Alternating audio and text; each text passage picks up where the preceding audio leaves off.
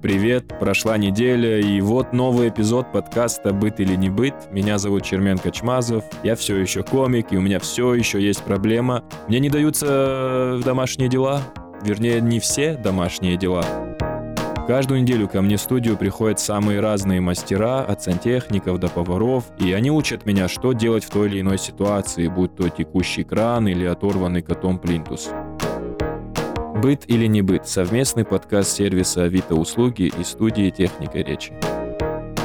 Так, на прошлой неделе мы разобрались с готовкой, и, как я и обещал, я попробовал несколько новых своих скиллов после подкаста, новых финтов, э, и приготовил пасту с уже советами нашего гостя, повара, и знаете, действительно, во-первых, альдента, во-вторых, мы с девушкой провели прекрасный киновечер, и все было вкусно, так что советую настоятельно, если вы еще не слушали этот эпизод, включайте его следующим. Но сначала закончите с этим.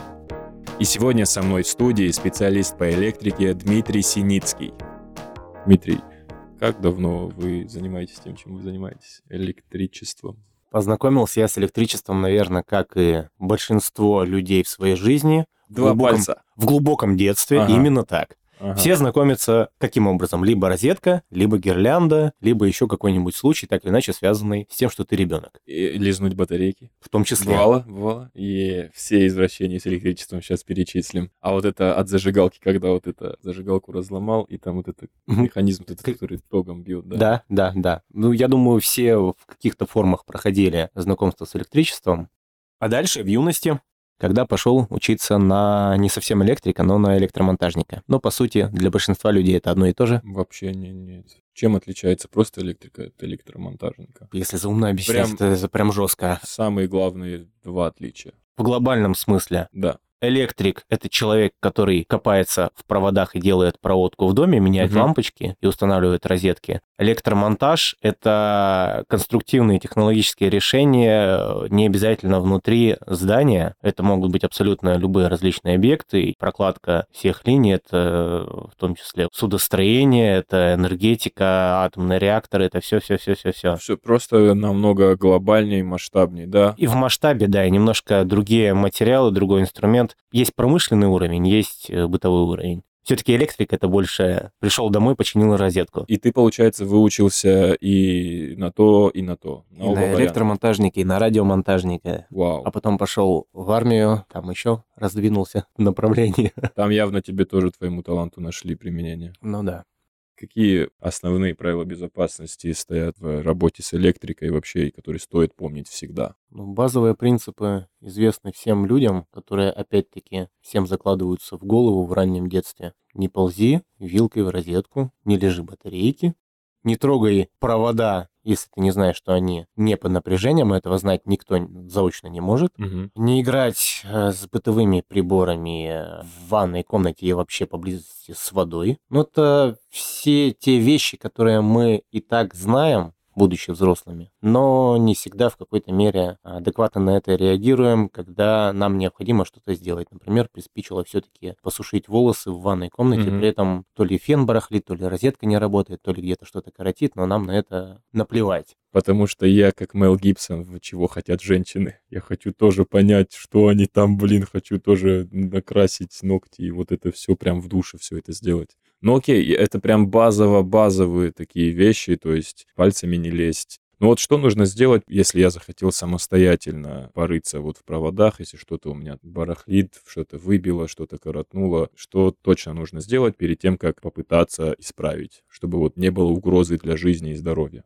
обычный человек, не специалист, прежде чем взять в руки любой абсолютно провод, торчащий из стены, выходящий из потолка, из пола, хочет он его демонтировать, хочет он его подключить на какое-то оборудование или просто поставить розетку, пусть возьмет в руки индикатор, тестер, пробник, как угодно можно его называть, любое устройство, которое покажет ему наличие или отсутствие тока в сети. Ну, то есть это вот первое, просто самое необходимое. Я вообще считаю, что такой прибор должен быть в каждом доме абсолютно любого человека, в том числе у женщины. Потому что им несложно абсолютно проверить, находится провод под напряжением или нет. Мне кажется, потратить Давай- 50 рублей, да, не Давай для закрепления, какие именно приборы стоит иметь при себе, как вот рядом с градусником. Лучше всего иметь тестер либо индикатор напряжения. Это устройство, которое по форме напоминает обычную отвертку, бывает абсолютно различных видов. О, да, я вспомнил, как это выглядит. Я вспомнил. На самых-самых примитивных из них загорается лампочка, когда вы находите фазу. Если, то бишь, есть какое-то напряжение. Да, да, да.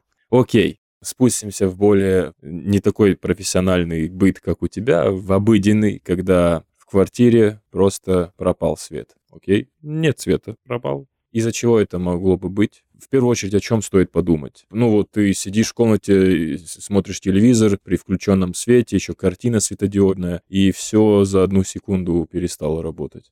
Первая мысль человека должна быть какой? Все, кроме телевизора. Пропал свет. Это пропал свет или пропало электричество? Я все время уточняю. Опа! Как интересно забрызжал мой вопрос. У меня это все вместе всегда. Типа для меня пропал свет, это относится и к телевизору, и к люстре, ко всему, что я привык считать током. И видишь, я не настолько осведомлен, что это оказывается, видимо, разный движ, свет в комнате и работающий телек. Люди все-таки по обыкновению говорят, что пропал свет, когда подразумевают, что исчезло электричество в целом в квартире, в доме.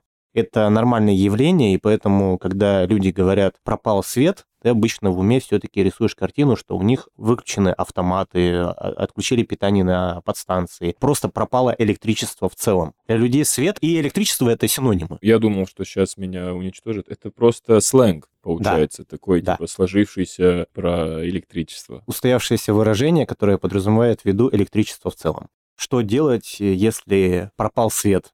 Если мы говорим про многоэтажку, квартиру, естественно, любой человек автоматически, не задумываясь, выходит на площадку и смотрит, есть ли свет на площадке, у соседей, в соседнем доме. Это делают интуитивно. Не забывая о тех дурачках, как я, который такой, не, подождите-ка, постойте-ка, непонятно, который несколько раз щелкает эту, этот включатель. Ну-ка, обратно появись! Что случилось? Куда ушел? Ну вот, допустим, окей, это не авария, просто выбило пробки, например. Я могу с этим сам справиться? Первично к вопросу о пробках. Будем надеяться, что все-таки в большинстве наших жилых помещений понятие пробки уже безнадежно устарело, но, опять-таки, повторюсь, на это приходится надеяться, потому что они периодически встречаются еще. И все-таки в наших приквартирных щитках стоят уже автоматы, автоматические выключатели. Более подробно углубляться не буду. Спасибо. Э, счетчики и автоматы. Если мы понимаем, что у нас нет электричества в квартире, первое, что нужно сделать, после того, как мы поняли, что у соседей все есть, и они такие подлецы, вот смотрят телевизор, а мы сидим тут то ли в темноте, то ли день на дворе, но без интернета. Да, ужас. Открыть этот щиток и посмотреть, включены у нас автоматы или нет. Стандартное положение выключателя, когда он работает, положение «он», это положение рычага вверх. Блин, как здорово, что вот именно так детально ты это сказал, потому что чаще всего, когда гости что-то такое рассказывают, и начинаются вот эти детали, если бы ты не сказал про вот это, я такой, ну и как я пойму?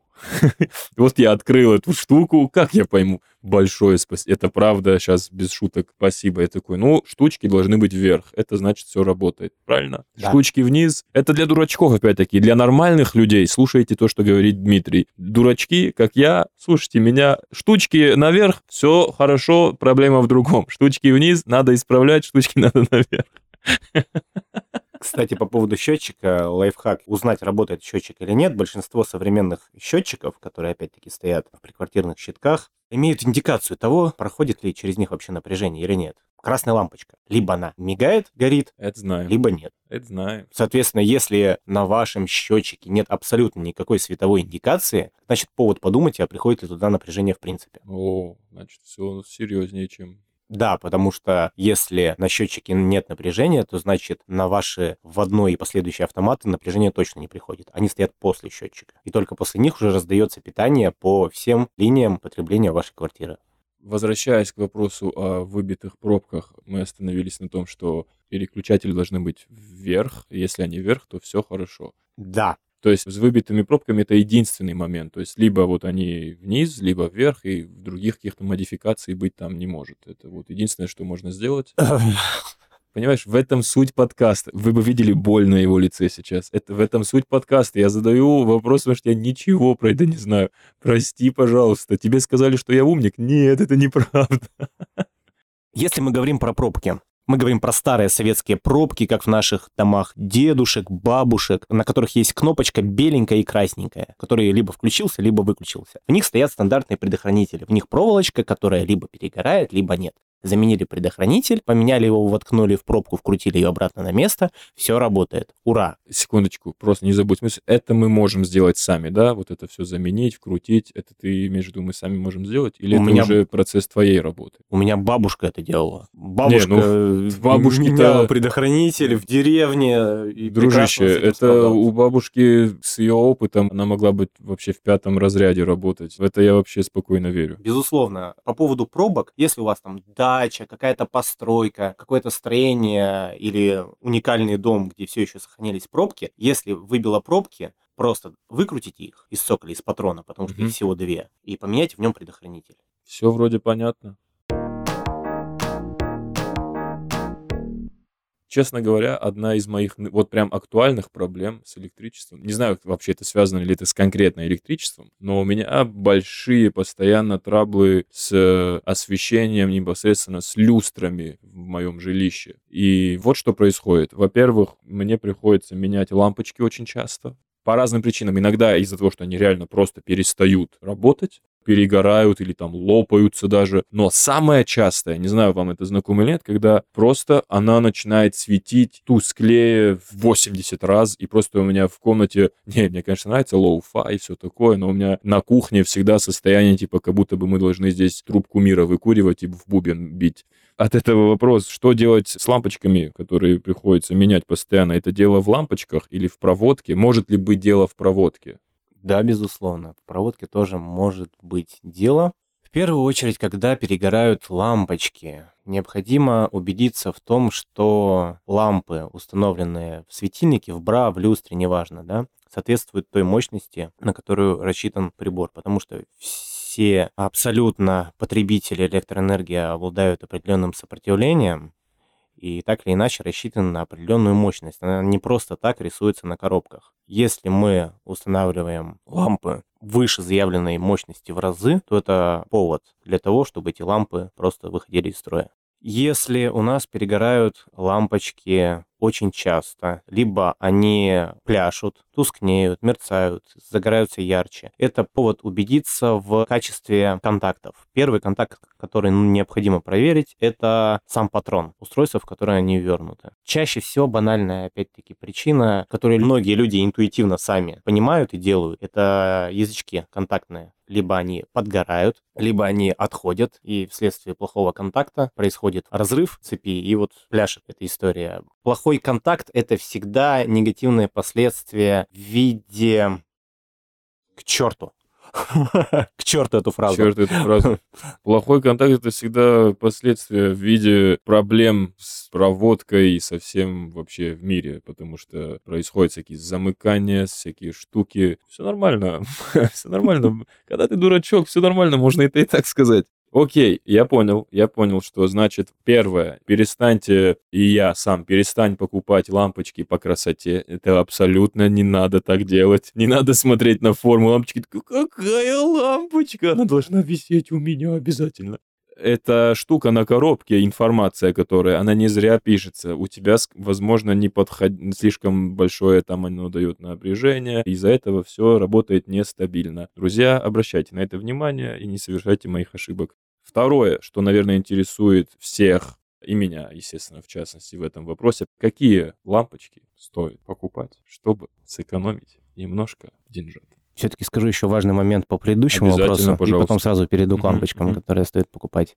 Значит, второй причиной э, того, что лампы быстро выходят из строя, опять же, в процентах 80, наверное, из 100 случаев, это плохие контакты в распределительных коробках, в местах соединений групп выключателей. Одна из основных причин, по которым происходит данное явление. Вообще, плохие контакты — это самая большая боль и причина большинства тех явлений, именно негативного характера в электрике, которые мы можем наблюдать. Плохой контакт на автомате, на соединениях в выходах выключателей, плохой контакт на зажимах клем коробок, плохой контакт на розетках на том же фазе нулей Земле. Просто механическое соединение, оно крайне важно в электричестве, потому что если вернуться к тем же лампочкам, большинство электриков делает разводку на освещение, вот на те же люстры, через э, так называемые распаечные коробки. В них соединяется множество проводов, это не суть важно, важно одно, то, что скрутка большинства механических соединений производится плохо.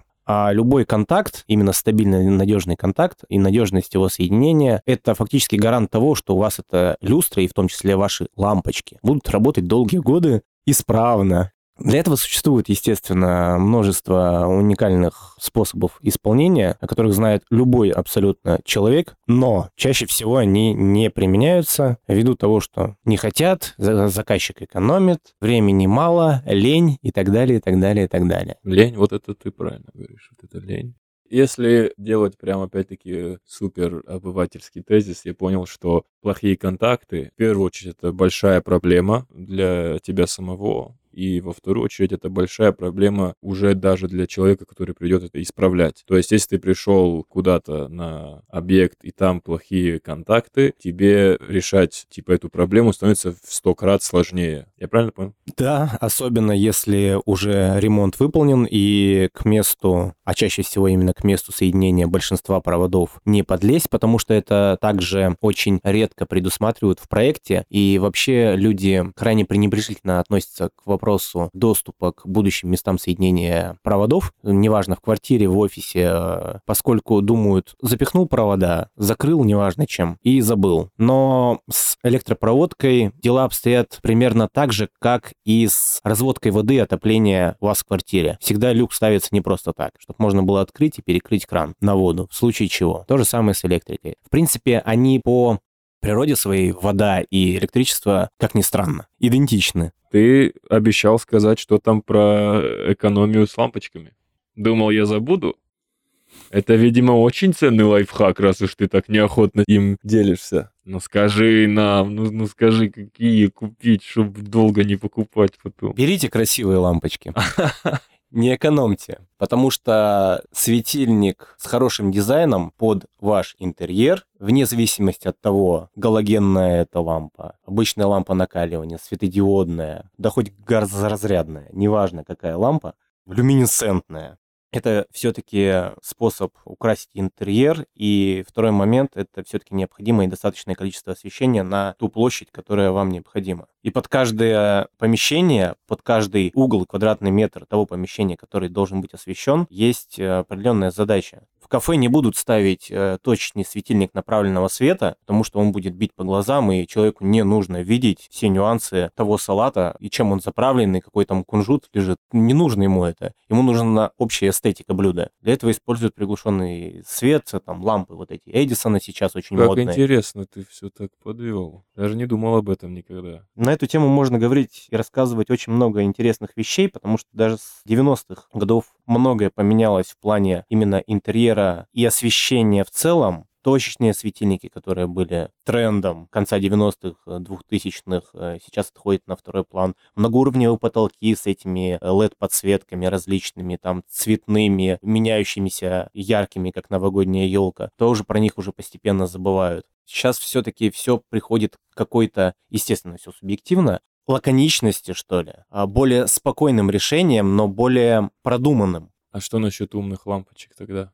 Которые можно интенсивность света менять, цвет менять, вот это все, это нормальная тема или это обман? А, использование диммеров, самое простое устройство для ламп, это, по моему мнению, очень классная штука. Например, у меня дома все управление на диммерах. Ну, потому что если ты входишь в комнату, тебе необходимо включить свет, но не таким образом, чтобы он заливал всю площадь и было комфортно, например, даже в режиме подсветки для работающего телевизора, можно включить процентов на 20 мощности своей лампочки. Это опять-таки мы возвращаемся к вопросу, каким образом количество освещенности влияет на восприятие интерьера и пространства Ну да. в целом. Вопрос комфорта и уже удобств каких-то. Мне тоже нравится идея, что я захожу в комнату и делаю 20% освещение, чтобы не видеть на все 100% свою вот эту разбитую жизнь, вот эту вот кухню. Пускай там будет всего лишь 20% того, что там на самом деле. И уже не так уж и плохо все выглядит.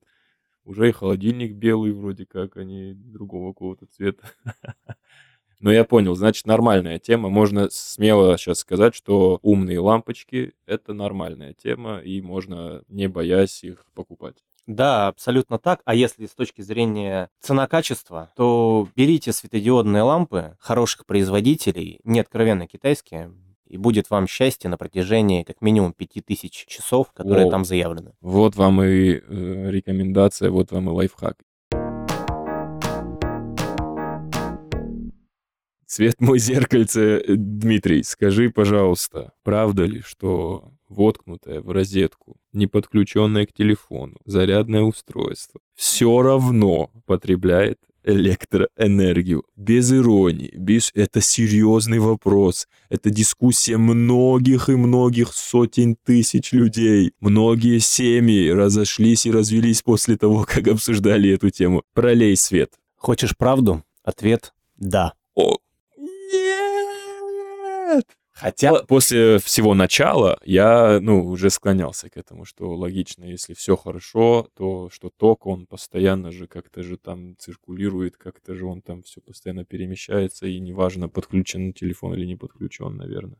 Теперь к деталям. Пожалуйста, Дмитрий, как так получается, если телефон не подключен, а энергия потребляется? При том, что потребители у нас находятся в выключенном состоянии, а на самом деле больше в спящем, ярким примером может служить телевизор или компьютер. Потому что так или иначе, когда мы выключаем экран, это не значит, что мы отключаем данное устройство из сети. Так вот, телевизор и компьютер — это те устройства, которые будут потреблять то количество электроэнергии максимальное в выключенном, так называемом состоянии относительно всех других. Но при всем при этом количество потребляемой электроэнергии в выключенных приборах, устройствах, тех же зарядках, колонках, фильтрах и прочих-прочих гаджетах, которые у нас воткнуты в каждую розетку, будет настолько незначительным, что количество электроэнергии лишнее, которое вы потратите и переплатите за год, будет составлять от силы 200, 300, 400 рублей в год. Могу себе позволить. Ладно. Фух. Я уже боялся. То есть, резюмируя. Если я оставляю воткнутую зарядку и ухожу из дома, и зарядка весь день в тройнике или в розетке, то ничего страшного, это вообще супер мало энергии, и, и в конце года это супер мало налогов, правильно? Что касается зарядки, то ее энергопотребление будет составлять 1,5-2 ватта, наверное. Чтобы вы понимали, чтобы даже добежать до количества киловатта и заплатить за это 5 рублей усредненно, да, которые платят вот в Москве, например, надо очень много лет ей постоять в розетке. Еще момент я не до конца понял. Смотрите, вот у меня, допустим, стационарный компьютер, да, то есть это процессор как минимум воткнут и дисплей воткнут. Если я выключаю полностью процессор, но оставляю все воткнутым в розетке, энергия вот так же мизерно мало сжирается, как и в случае с зарядкой, или столько же, как если бы процессор работал. В рабочем состоянии, в активном режиме, естественно, э, любое электрооборудование, которое так или иначе работает от сети, потребляет именно то количество энергии, которое заявлено в паспорте. Ну, мы все знаем, что чайник, там, микроволновка – самые большие энергопотребители. Телевизор, который забирает порядка 500-700 ватт. Лампочки, вот мы привыкли все еще с детства, что лампочка накаливания самая яркая 100 ватт, что меньше там 60 ватт, 40 ватт. То есть на этом фоне вот те же самые лампочки, вернемся к ним, энергосберегающие, почему сейчас и выгодно их ставить, при достаточно большом количестве они потребляют там 6, 8, 10 ватт, не больше. Любой потребитель электроэнергии в активном состоянии потребляет нормальное количество электроэнергии. Ну, то есть мы включили чайник, он отработал свои полтора-два киловатта в течение там пяти минут, и он выключился. Что происходит дальше, даже на фоне сопоставления того же чайника в выключенном состоянии и адаптера для зарядки телефона? Они потребляют электроэнергию, но в ничтожно малом количестве. Но активные устройства, такие как, например, компьютер и телевизор, они полноценно не уходят в отключение. То есть в режиме сна они все все-таки потребляют какое-то количество электроэнергии, которое, повторюсь, все же в сравнении с их активно действующим режимом ничтожно мало, но таковое имеется. Ну, то есть это уже так. Если вы скрупулезный такой дотошный человек, то можете каждый раз, при том, когда заканчиваете работу со своим девайсом, выключать его из сети, полностью выдергивать шнуры все. Но мне кажется, это не очень практично. Потому что это, мне кажется, еще создает потом проблемы с самими гаджетами. Мне кажется, часто вот их вот так втыкаешь, вытыкаешь. У меня вот момент, когда вставляешь зарядку от ноутбука в розетку, и слышится какой-то треск, появляются какие-то мини-маленькие искры. Это вообще что такое? Я купил за 60 тысяч ноутбук. Это что такое? Ну, вообще в этом явлении нет, в принципе, в большинстве случаев ничего страшного, поскольку при контакте вилки и розетки те искры и треск это фактически маленькая молния между контактами розетки и штепсельной вилкой. То есть это как иногда они здороваются за руку спокойно, а иногда вот так смачно они здороваются та и отлетаю. Я правильно понимаю? Типа того. Я считаю, это лучшая аналогия, которая могла быть.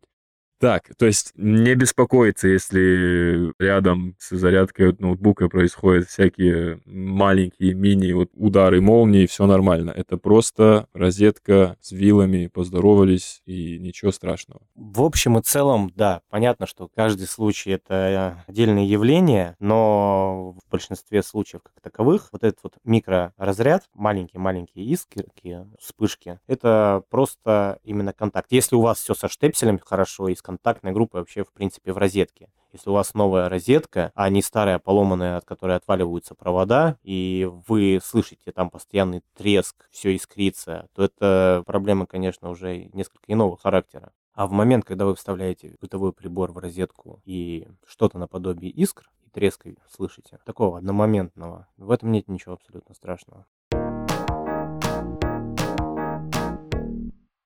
Многие еще советуют пользоваться сетевыми фильтрами вместе с розеткой. Это нормальный совет или это лишняя трата денег для лишних финтиклюшек? Или это полезность? И чем они так хороши, и чем плохи просто розетки? Ну, сетевой фильтр э, в современном, опять-таки, представлении это не больше, чем девайс, в который мы втыкаем большинство устройств, находящихся на компьютерном столе. В остальном в этом нет необходимости. Люди, которые делают электрику, новую разводку, так или иначе планируют свое пространство, у них везде есть необходимое количество точек на квартиру под зарядку, тумбочку под телевизор, под диван, чтобы было удобно дотянуться до розетки, под э, пылесос в каждой точке квартиры, в коридоре, на кухне, на фартуке, в зоне стола. То есть сетевыми фильтрами, как таковыми, пользуются сейчас достаточно редко, вот за исключением фактически столов или того пространства кабинета, офиса у вас вот дома, где вы вот работаете. Если мы говорим про тот момент, чем хороши или плохие розетки, то этот вопрос я бы ставил не так. Розетки, причем абсолютно любые розетки, не откровенно плохого качества, которые рассыпаются у вас в руках, если они нормально смонтированы. Так или иначе, все хорошие я бы, если уж говорить о какой-то защите и стабилизации напряжения в квартире, чтобы вот это напряжение не скакало, не прыгало, или если мы говорим о защите бытовых приборов от э, скачков напряжения, перепадов да, напряжения, все-таки говорил бы о стабилизаторах напряжения или хотя бы реле напряжения, которые устанавливаются в домах, в квартирах. Стабилизатор — это такая штука, которая выравнивает наши общепринятые стандарты по напряжению в том диапазоне, который необходим для того, чтобы не сгорел, не знаю, тот же ваш телевизор. То есть вот есть розетка, она ничем вас не защитит от того, что будет, если произойдет скачок напряжения. Ну вот создалась такая ситуация, что скакануло у вас с 220 там, до 300. Телевизору хана.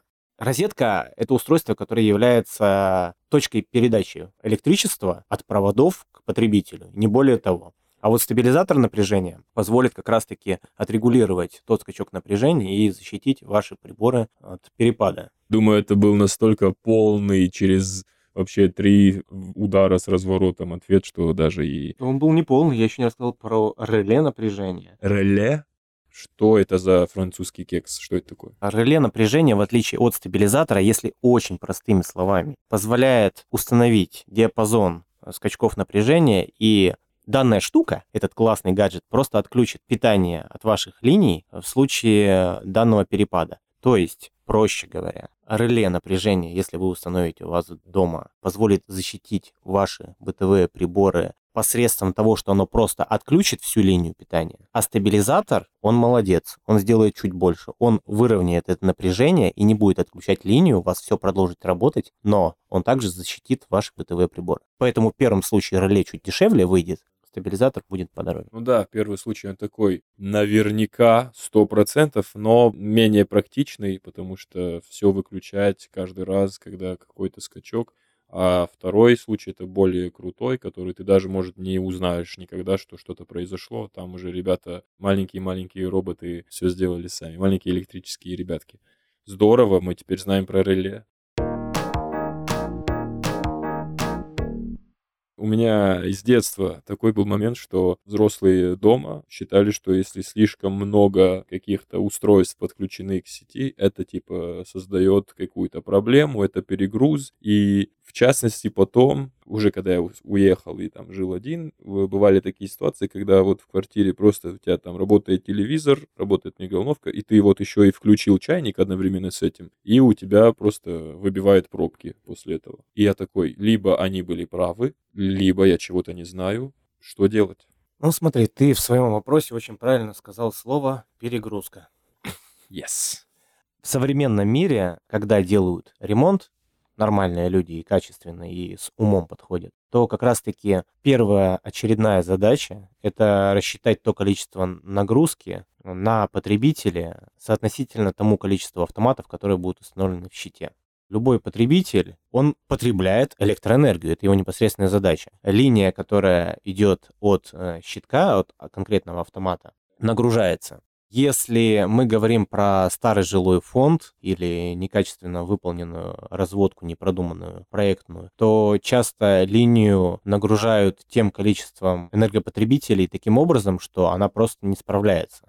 Есть в щите, например, автомат на, допустим, 16 ампер, либо 20 ампер. Вообще на автоматах, чтобы вы понимали, всегда пишется та нагрузка, которую они способны выдерживать. И в том случае, когда мы нагружаем линию больше того номинального значения, которое указано на автомате, то именно вот та перегрузка, приводит к срабатыванию автомата, и он защищает линию от дальнейшей перегрузки просто посредством отключения. У него тепловая защита срабатывает, и он отключается. Зависимость э, скорости его срабатывания при вот этой вот самой перегрузке прямо пропорциональна количеству той нагрузки относительно его заявленного номинального значения.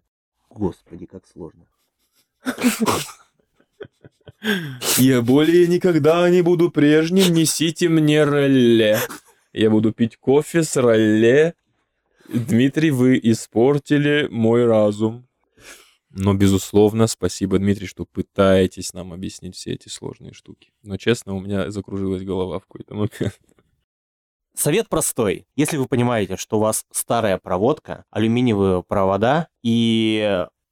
К черту, делайте ремонт, блин, идиоты. Слушайте, я уверен, что такого рода проблем сейчас, ну, не так уж и много, и если люди сделали там ремонт, то уж точно вот такого рода проблемы, как слишком много девайсов подключенных, и теперь у нас электричество из-за этого что там скачет, ну, по-хорошему, в современном каком-то мире это не представляется сильно возможным, но, опять-таки, если вы это почувствовали, то вам явно нужно делать какие-то очень серьезные изменения в доме с проводкой, и в частности, об этом ты как раз уже упомянул, что когда-то вот а, алюминиевое, это значит э, устаревшее и плохое. Какие еще есть аргументы в пользу того, что надо менять проводку? Как это понять э, обычному человеку, что пора бы уже этим заняться? Вот какие-то первичные простые признаки того, что стоит как минимум озаботиться тем, чтобы проверить, что там случилось ли, может быть.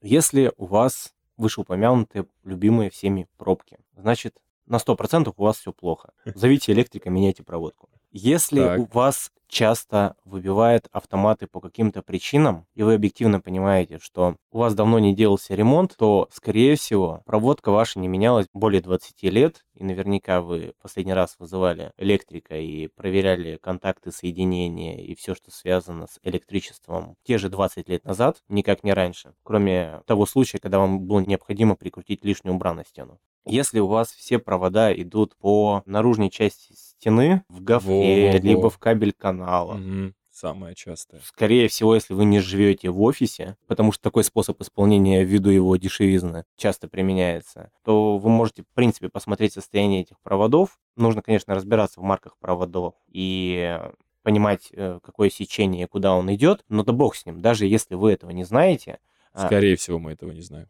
Физически оценить их состояние очень просто, именно визуально. Так. Если вы видите перед собой алюминиевый провод, съезжайте с квартиры нафиг, блин, и делайте там ремонт. Визуально алюминиевый провод это самое основное, да, что должно нас подвигнуть к тому, что нужны перемены. Я правильно понимаю, что в целом вообще даже нету малейшего вообще шанса и смысла, будучи не электриком, попробовать самому разобраться и уж тем более поменять проводку. Боюсь, не специалист не сможет Мгм. поменять проводку. Это закрепили. Народ, прекратите геройствовать, вызывайте электриков. Да. Если вы видите в вашем щитке черные старые автоматы с белыми такими ручечками, Ого. Да-да-да. это, скорее всего, у вас также старая проводка, потому что, И старая хозяйка квартиры. скорее всего, да, то, скорее всего, на 90% у вас старая проводка, и на 99% она алюминиевая. Помимо тех случаев, когда кидаются отдельные линии проводов из меди, но они единичные и носят такой спасительный характер, например, к стиральной машинке, на которой вообще должна быть отдельно выделенная линия, но это совершенно другая тема. Нет новых автоматов, вот их нет, вот вы их не видите, визуально не наблюдаете, вот такие беленькие, красивые, там, Да-да-да. Лигран, АББ, Шнайдер, ИКФ, неважно, даже хорошие китайские, пофигу. Вот если вы видите какое-то старье у вас в щите, вы ни черта не понимаете в электрике, но видите какое-то старье, значит все плохо. Понято, закреплено. Щитки, автоматы, все вот это, если старое, советское какое-то, уже оно свое хорошо отработало. Мы не ругаем, нет, оно просто уже свое отработало. И надо бы это все модернизировать, поменять и усовременить. А теперь еще вопрос. Если брать общий лист проблем, который связан с подачей электроэнергии в жилище, при каких обстоятельствах, при какой проблеме надо 100% сразу звонить вам, специалистам? И вообще вот какая самая частая проблема, с которой сталкиваются люди по твоему опыту? Первый, и не дай бог, это появление запаха все-таки гари и дыма. У вас в квартире, причем даже вы, скорее всего, не понимаете источник их возникновения. Выключайте вводной автомат, если знаете, что это такое. Если не знаете, выключайте все, что у вас есть электрического в квартире. Дальше интересная причина, по которой необходимо вызвать все-таки специалиста, и вы с ней не справитесь, это если в квартире пропал пресловутый тот свет или электричество, и вы даже знаете, где находится автомат, но вы его включаете, его сразу врубает. Скорее всего, вы не сможете разобраться с этой причиной, нужно позвать специалиста. Если вас, не дай бог, э, начало бить от стиральной машинки, например, например, О. той же. Вопрос заземления, вопрос э, уже установки системы защиты. Это все элементарно, базово делается, естественно, при э, новой разводке и решаемо в условиях старого фонда, но чаще всего это та история, которая уже отсутствует ввиду даже механического износа в старых квартирах. Но от машинки может знатно шибануть, поэтому если такое произошло, все-таки лучше позвать специалиста и понять, что у вас там такое. Либо есть такое явление, как вас бьет током от струи воды. Вот вы открыли кран, и иногда бьет током. Не дай могу, бог, не могу вспомнить. неприятно, позовите человека. Нельзя же тоже абы кого позвать. Как проверить квалификацию мастера? Вот, ну, лайфхак какой-то есть, чтобы, типа, вот спросил что-то, чтобы понять, что перед тобой профессионал, который совсем справится, и не надо будет после него еще других людей звать, чтобы они переделали эту работу. Честно, на 100% застраховаться от того, что вы позвали действительно специалиста необходимого уровня, который вам поможет, более того, не испортит текущую ситуацию, сделает то, что необходимо, качественно, грамотно, быстро, еще и с гарантией того, что у вас это будет работать долго. Хотелось бы, конечно, долго. Так вот, такой гарантии на 100% не будет. О, нет. Ну, это честно. Это честно. Если не честно, если вы пригласили специалиста и хотите хоть в какой-то мере убедиться в том, что он грамотный специалист по электрике и понимает то, что он делает, попросите его э, выявить причину, если мы, естественно, говорим о вызове по причине какой-то неисправности. Посмотрите на то, каким образом он э, ведет себя в плане диагностики возможной текущей проблемы очень легко увидеть, э, насколько человек профессионально занимается тем или иным делом по наличию у него инструментов и необходимых девайсов для того, чтобы решить данный вопрос. Что точно должно быть у него в арсенале или чего у него не должно быть, чтобы я сразу понял, что это дилетант? что я зря отдал большие деньги за этого мастера. Человек, который приедет к вам, как минимум будет э, с мультиметром, с отвертками, всех необходимых размеров, кусачками, бокорезами, пассатижами, ножом, каким-то инструментом для работы с проводами, со снятием изоляции. Резиновыми перчатками. Ну, скорее всего, хотя не факт. Все-таки именно измерение и качество измерения дает э, возможность понять, просто человек понимает, что он делает или нет. Если человек открывает дверь приквартирного щитка и не понимает, куда ему щупом ставить индикацию прибора, где ноль, где фаза, где земля, то, естественно, перед вами никакой не специалист. Потому что большинство людей знает, что в проводе две жилы, не считая третьей земли, две рабочих, будем так считать, фаза и ноль. Но при этом не все знают, какая из них фаза, какая из них ноль и куда какая подключается. Электрик все-таки должен это знать. Огромное спасибо, Дмитрий. Это был очередной невероятно развернутый и точный ответ от Дмитрия. И у меня вопросов больше нет. Ну что, курс молодого электрика пройден. Теперь искрящиеся розетки не должны вызывать панику, мы же уже знаем, что с этим всем делать. Что у нас дальше по плану? А, да, уборка. Поговорим с клинером о всех болях, апокалипсисе после вечеринки, пятнах на мебели и вездесущей пыли. Точнее, как это все убрать.